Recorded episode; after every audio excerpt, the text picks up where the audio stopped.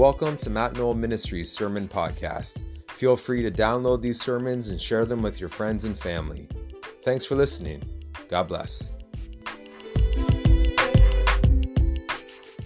My message title is called Our Hope is in God Alone. And about a month ago, I was driving to work and I had 570 News on. And I heard on the news this story of how a young university student from University of Waterloo or Laurier, one of the two universities, the night before had jumped off his 10th story apartment unit and took his life. And it was one of those stories where it just broke my heart. And I, and I was so heavy at hearing this news. And it just makes me start to think like, what would take somebody to that point to do something like that? What causes people to become so hopeless where they would do that? It's heartbreaking. It's overwhelming. You know, we hear of a little over a month ago the sudden hockey bus crash in Saskatoon. The Humboldt Broncos and 16 people are suddenly killed and their lives are over. And once again, we hear this week in Texas of another shooting, which is coming, becoming more and more common where it doesn't seem to phase us as much anymore. It's just becoming almost normal. It's becoming almost just a part of the regular news. And on the very same day, we hear a story in Cuba of how an airplane goes down and over 100 people are killed. And when you hear these stories, when you hear them, it, it, in, on Thursday alone, with what happened in Texas and in Cuba, thousands of people's lives, those initially that were killed, and, and all the family and friends and students and people in that nation, thousands upon thousands of people's lives were shaken to the core, were changed forever. Their lives were changed forever. They had no idea that this would happen. They just thought it would be a normal ride on an airplane, like they've done probably numerous times without even, without even thinking about it. And suddenly, tragedy strikes, and thousands of people are affected by it, and they're in shock, and they're in sorrow, and they're in tears. That, that night of the tragedy, there's, there's not a minute of sleep. It's pure shock and heartbreak and tears, so much so that you're, you're in agony, physical agony, the sorrow and the heartache and the anger that would come. Why? Why did this happen? Why do things like this happen? And I know for myself, even though I've been a Christian for a long time, even though I'm a preacher, even though I'm a pastor, even though all of those things, it doesn't matter. There's still times where I'm so overwhelmed by stories like this, and I ask myself, why? Why do things like this happen? What causes people to become so hopeless? Or when tragedy strikes for people they're scrambling for hope. Where do we go? I lost my son. I lost my daughter. I lost my mom. They were on that airplane. Where do I turn? Where do I go? And there's all these questions of why and what and where do I turn? And the answer of why is very simple, and the answer is sin. We live in a broken, fallen world that is consumed by sin. It's always been that way since the fall of Adam and Eve. Sin has destroyed what God has desired. Sin has destroyed what God has created. It's ruined everything. It's sin. But there is hope for sin. And there is hope for sinners. And there is hope for people that are hurt and heartbroken and discouraged and depressed and distraught and brokenhearted. There is hope for this world. Let us never ever become a Christian that is just about going to church on a Sunday morning. Let us never become a church that is just about meeting on a Sunday morning. Let us always remember that as we go to our jobs, as we go to our family members' homes for visits, as we go to the grocery store, as we go wherever we go, let us always remember that there is hope and that we have the answer for people and their hopelessness. It is Jesus Christ. Amen? People will go to doctors and psychiatrists and find, and they, they release their feelings and they express how they're feeling, and they might have temporary hope, but it's just that it's temporary. It doesn't last. The next day comes and they feel overwhelmed once again. But our hope is in God alone. The Bible says in Psalms 42, if you want to turn there, Psalms 42, we're going to read at verse 1 through 11. Psalms 42, verse 1 through 11. Listen to what the psalmist says. As the deer longs for streams of water, so I long for you, O God. I thirst for God, the living God. Where can I go? When can I go and stand before him? Listen to those words. As the deer longs or pants for the water, the, it's thirsty, it is desiring water. So is I long for you, O God. I thirst for God. Do you, do you remember times in your lives, maybe you're in a season right now, where you are just so hungry and thirsty for God? There's times of, in our lives as Christians that we will, we will be in a season where we are just hungry for more of God's presence. We are thirsty for more of God. Amen? And he says, just like the deer who's thirsty for water, I'm thirsting for God. When can I stand before you, Lord? He says in verse 3 then, day and night I have only tears for my food. While my enemies are continually taunting me, saying, Where is this God of yours? This man is thirsty for God. He's searching for God. And the critics and, and the opposition are saying, Look at you. You're so thirsty and, and you're searching after this God. Where is your God? For. And he says, Day and night, I, I only have tears for food. And they say, Where is this God of yours? My heart is breaking as I remember how it used to be. This man is in a dry season in his life. He's thirsting. He's hungry. God, oh, I need you in my life. And he says, My heart is breaking as I remember how it used to be. I walked among the crowds of worshipers, leading a great procession to the house of God, singing for joy and giving thanks and sound of great celebration.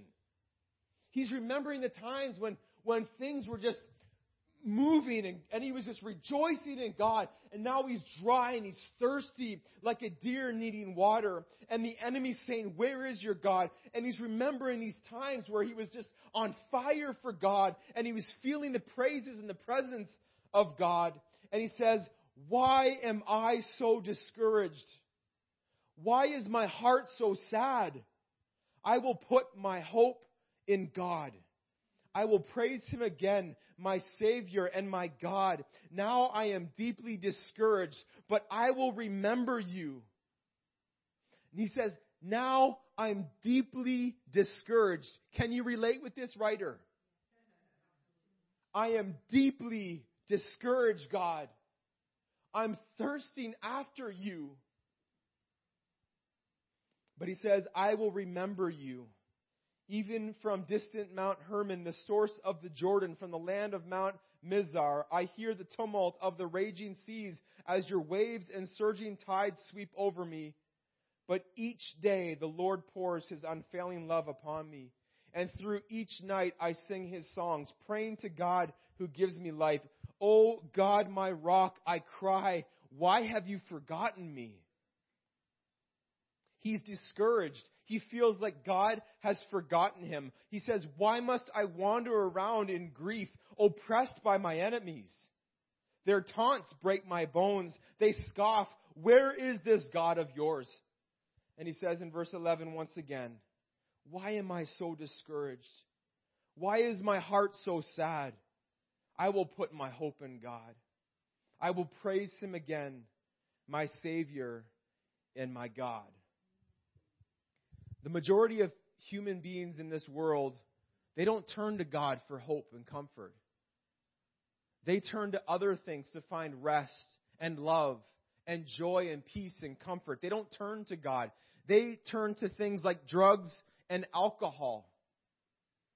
You know, they they drink so much alcohol that it it just reconfigures their brain and it temporarily brings relief because they can no longer remember what they're going through and the pain that they are experiencing in their lives. And so they consume alcohol to relieve them of that pain.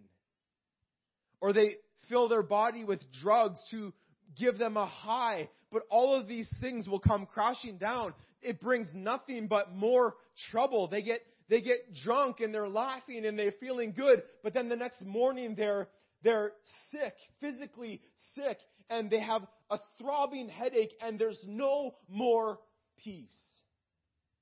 It was only temporary, it doesn't last. Those things wear off. And the majority of people in this world, the majority of people that we see with our own eyes in the shopping malls, on the highways, wherever we might go, the majority of people are walking around needing hope, real, lasting hope that is only found in Jesus. And you and I are called to be the ones to tell them this news, the gospel, the good news of Jesus Christ. Amen? And the hope that he brings. Many are feeling hopeless. I remember that story in Toronto there with the guy with the van. And he was pleading with the police officer to take his life. Can you, can you think of that? Why would this man want to die? Satan is consuming people's lives and minds with despair and hopelessness. And today we sang in church that Jesus loves me, and that's truth. And Satan wants to say the opposite that Jesus is, he, he, he's against you. Look at what you've done. Look at the mistakes you've made. Look at the failures in your life. Look at your family. Look at, you've been in jail for this long. You're a mess. You're a joke. How could Jesus, how could God even love you? And the enemy wants to convince people that there's no hope, there's no love, there's no God, there's no afterlife, and that people come to say, just take my life. It's hopeless. But we have the answer. The church is the answer to spread the gospel of Jesus Christ to this hopeless and dying world. Jesus said in Matthew 11, verse 28, Come to me. Don't go to alcohol. Don't go to drugs. Don't go to some uh, seductive woman or man.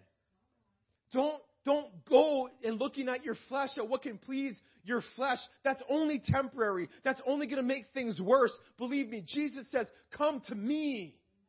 All you are weary and heavy laden or heavy burdened, and I will give you rest. Our friends and family who don't have Jesus, they need to find rest in Him. And there's an open invitation for everyone in this planet, if they would only choose to come. Jesus has life. Jesus has rest. Jesus has hope for them in their despair and hopelessness. And He says, Come to me, all you who are weary and heavy laden, and I will give you rest. Come to Jesus. There's times in my life presently where all I can do is cry and say, Lord, I need you.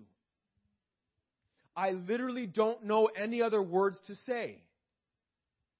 But that Jesus, I need you. I need your strength. I need your help. I need your wisdom. I need your grace. I need your mercy, Lord. I need your presence. I need joy. I need peace. Lord, guard my mind. My mind is being bombarded with lies from Satan, lies from this world. Lord, I need you. And he says, Come to me. And we can come boldly to the throne of grace, the Bible says, where we can receive mercy and grace in times, in times of need. And it's an open invitation to whoever will come. Jesus says, Come to me. You know, this is this is all that I saw growing up as a boy. And I'm very I'm very thankful to God for that. I don't take that for granted. I thank God for the upbringing that I had. Your upbringing may, was maybe not like that. Maybe you saw your family members turning to alcohol and drugs instead of Jesus. And so I can't relate with that because all I saw was my mom and dad turning to Jesus when life got hard. And so that was installed within me. If you're here this morning and you've always struggled with not seeing people go to Jesus, but go to things of the flesh, listen, Jesus Christ, today you can start now that Jesus is the final answer. He is the final hope. You and I don't need those things. Those things won't last. Those things are full of lies. But Jesus, when we go to Him, it's full of truth. I remember when I, I remember so clearly when I was nine years old, and we got the news that one of my father's sisters had passed away. And we were heartbroken. I was nine years old. I remember it like as if it happened yesterday. And I remember my father went upstairs to his office.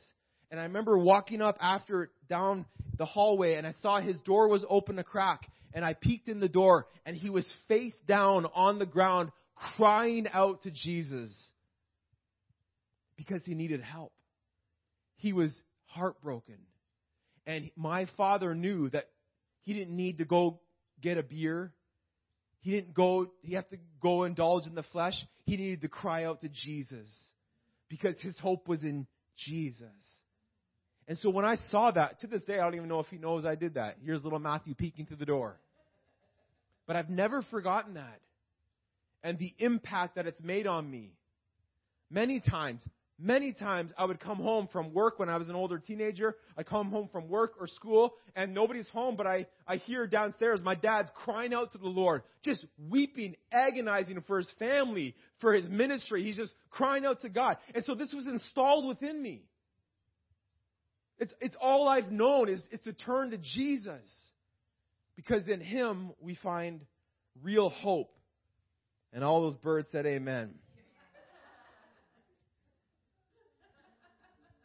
Turn to Mark chapter 5, please, if you have your Bibles. If not, just listen. We're going to read a story to illustrate this in Mark chapter 5.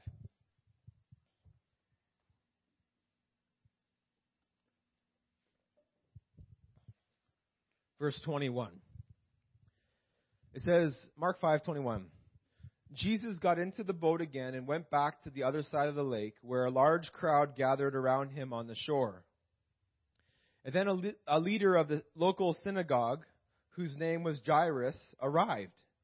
When he saw Jesus, he fell at his feet, pleading fervently with Jesus, My little daughter is dying. Think of that. Think of that as a father. For you to have to say that sentence, My little daughter is dying. And he's there and he's and he fell down at the feet of Jesus and he says those words Jesus, my little daughter is dying. That's, that's a heavy, real, raw, intimate scenario that's happening right now before Jesus. This man, Jairus, is in desperate need because his little daughter is dying. He says, Please come and lay your hands on her heal her so she can live. And so Jesus went with him. That's powerful.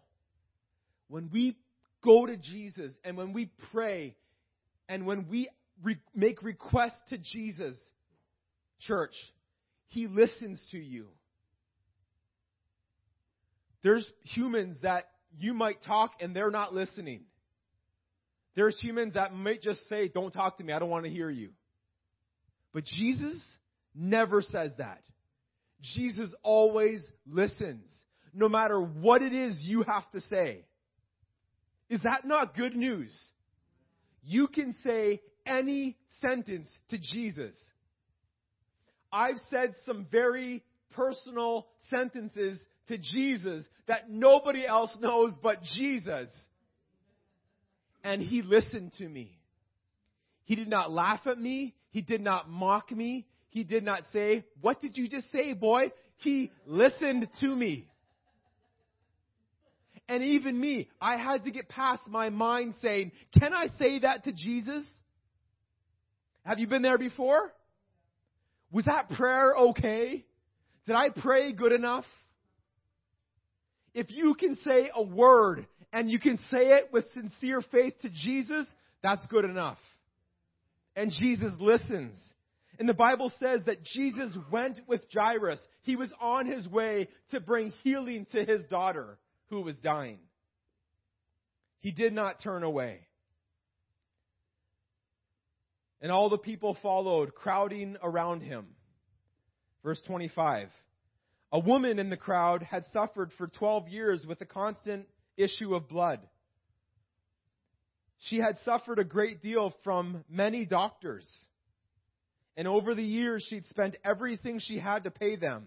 This woman is struggling. She has a health problem in her body, some sort of health problem in her blood.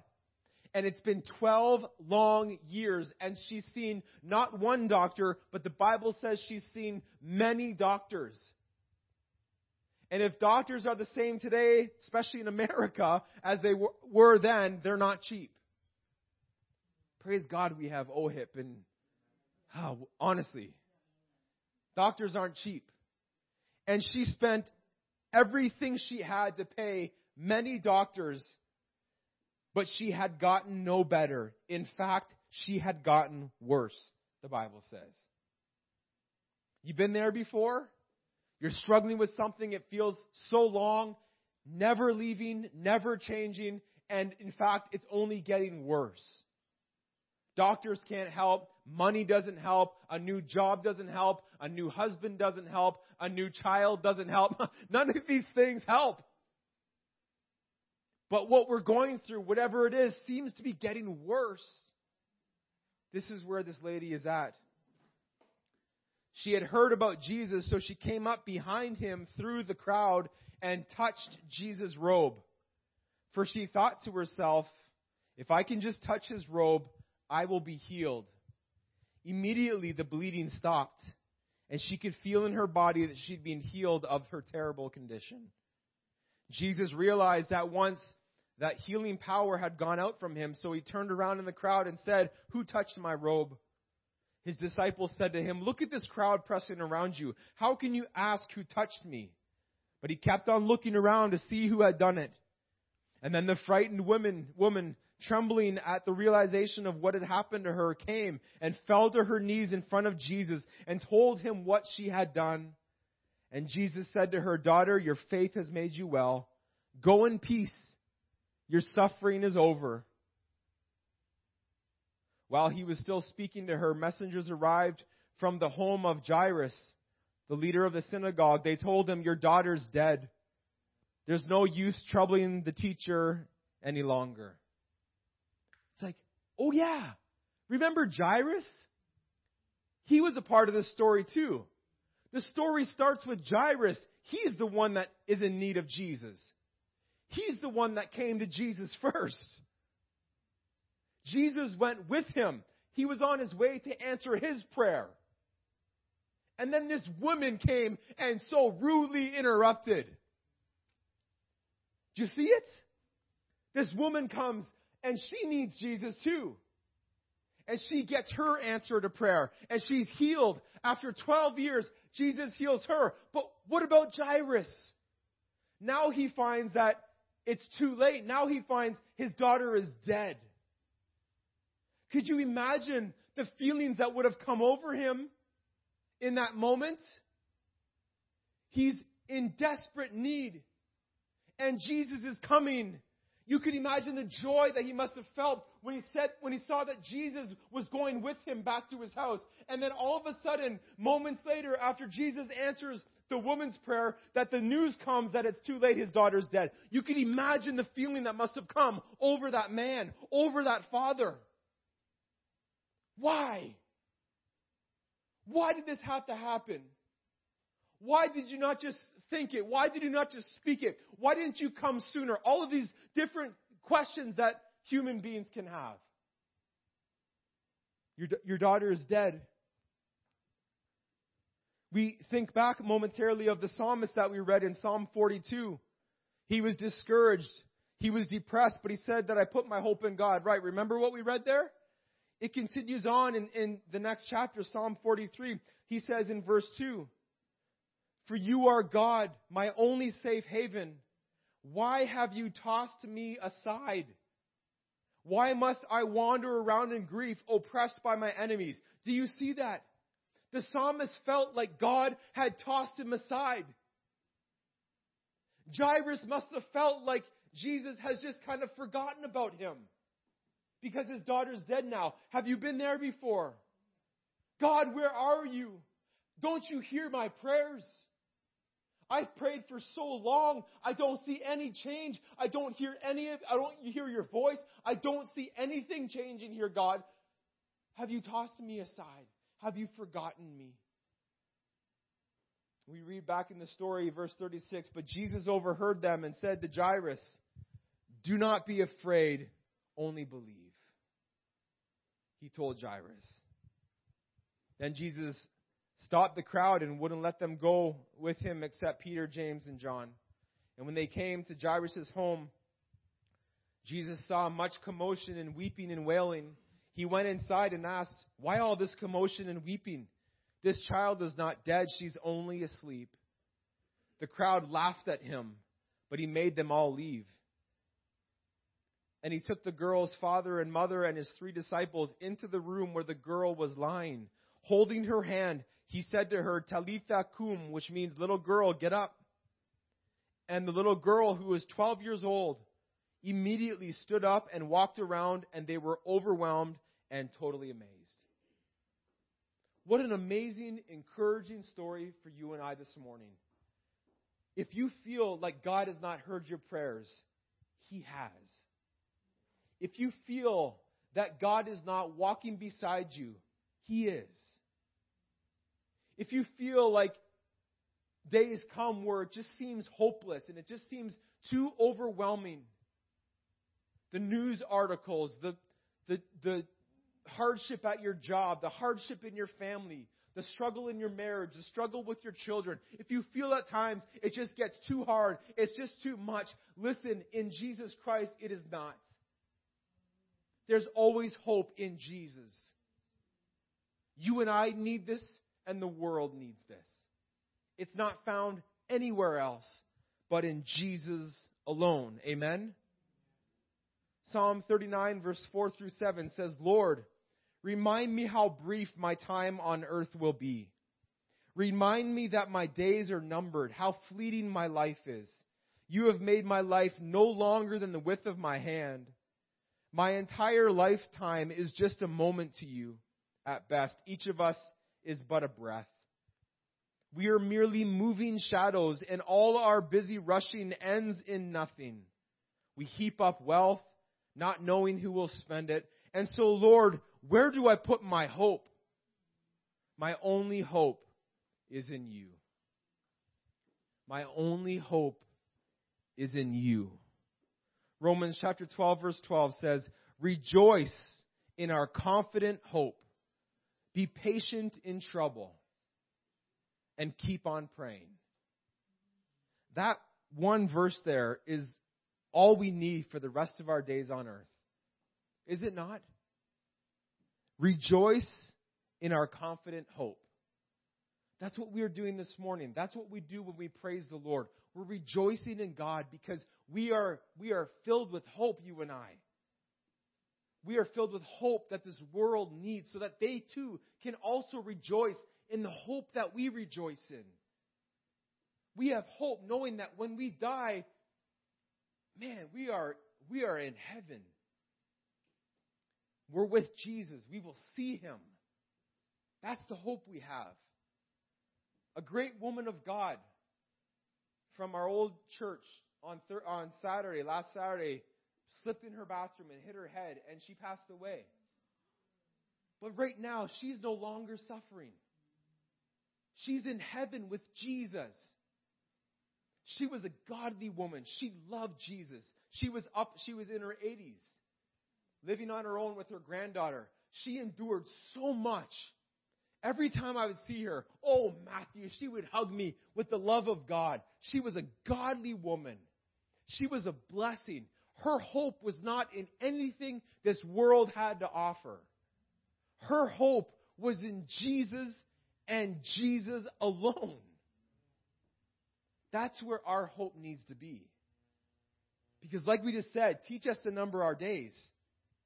It says in James that life is like a vapor. We don't know. Tomorrow is not promised. So today we have hope, church. We have hope.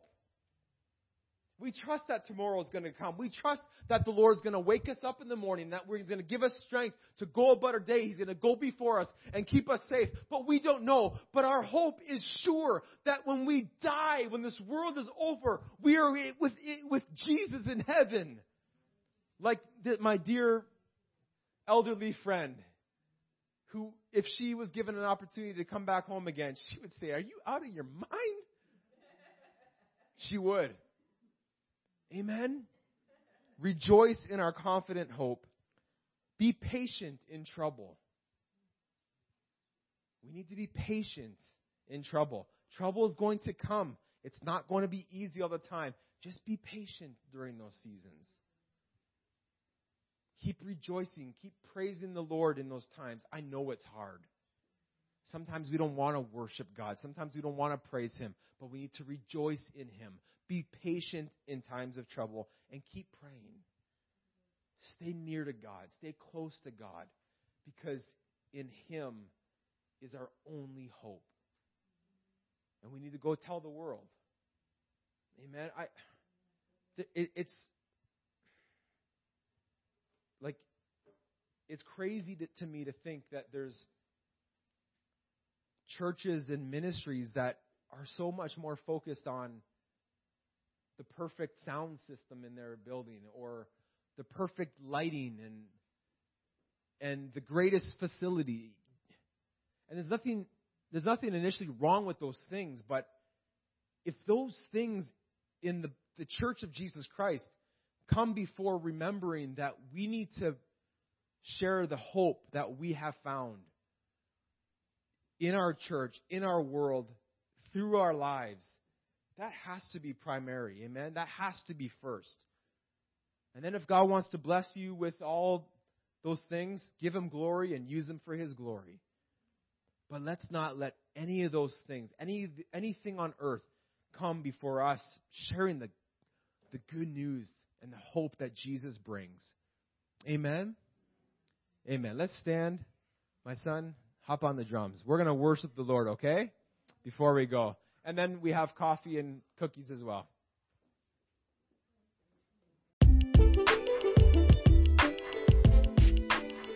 Thanks for listening to Matt Knoll Ministries Sermon Podcasts. I trust you were blessed by today's episode. We'll see you next time. God bless.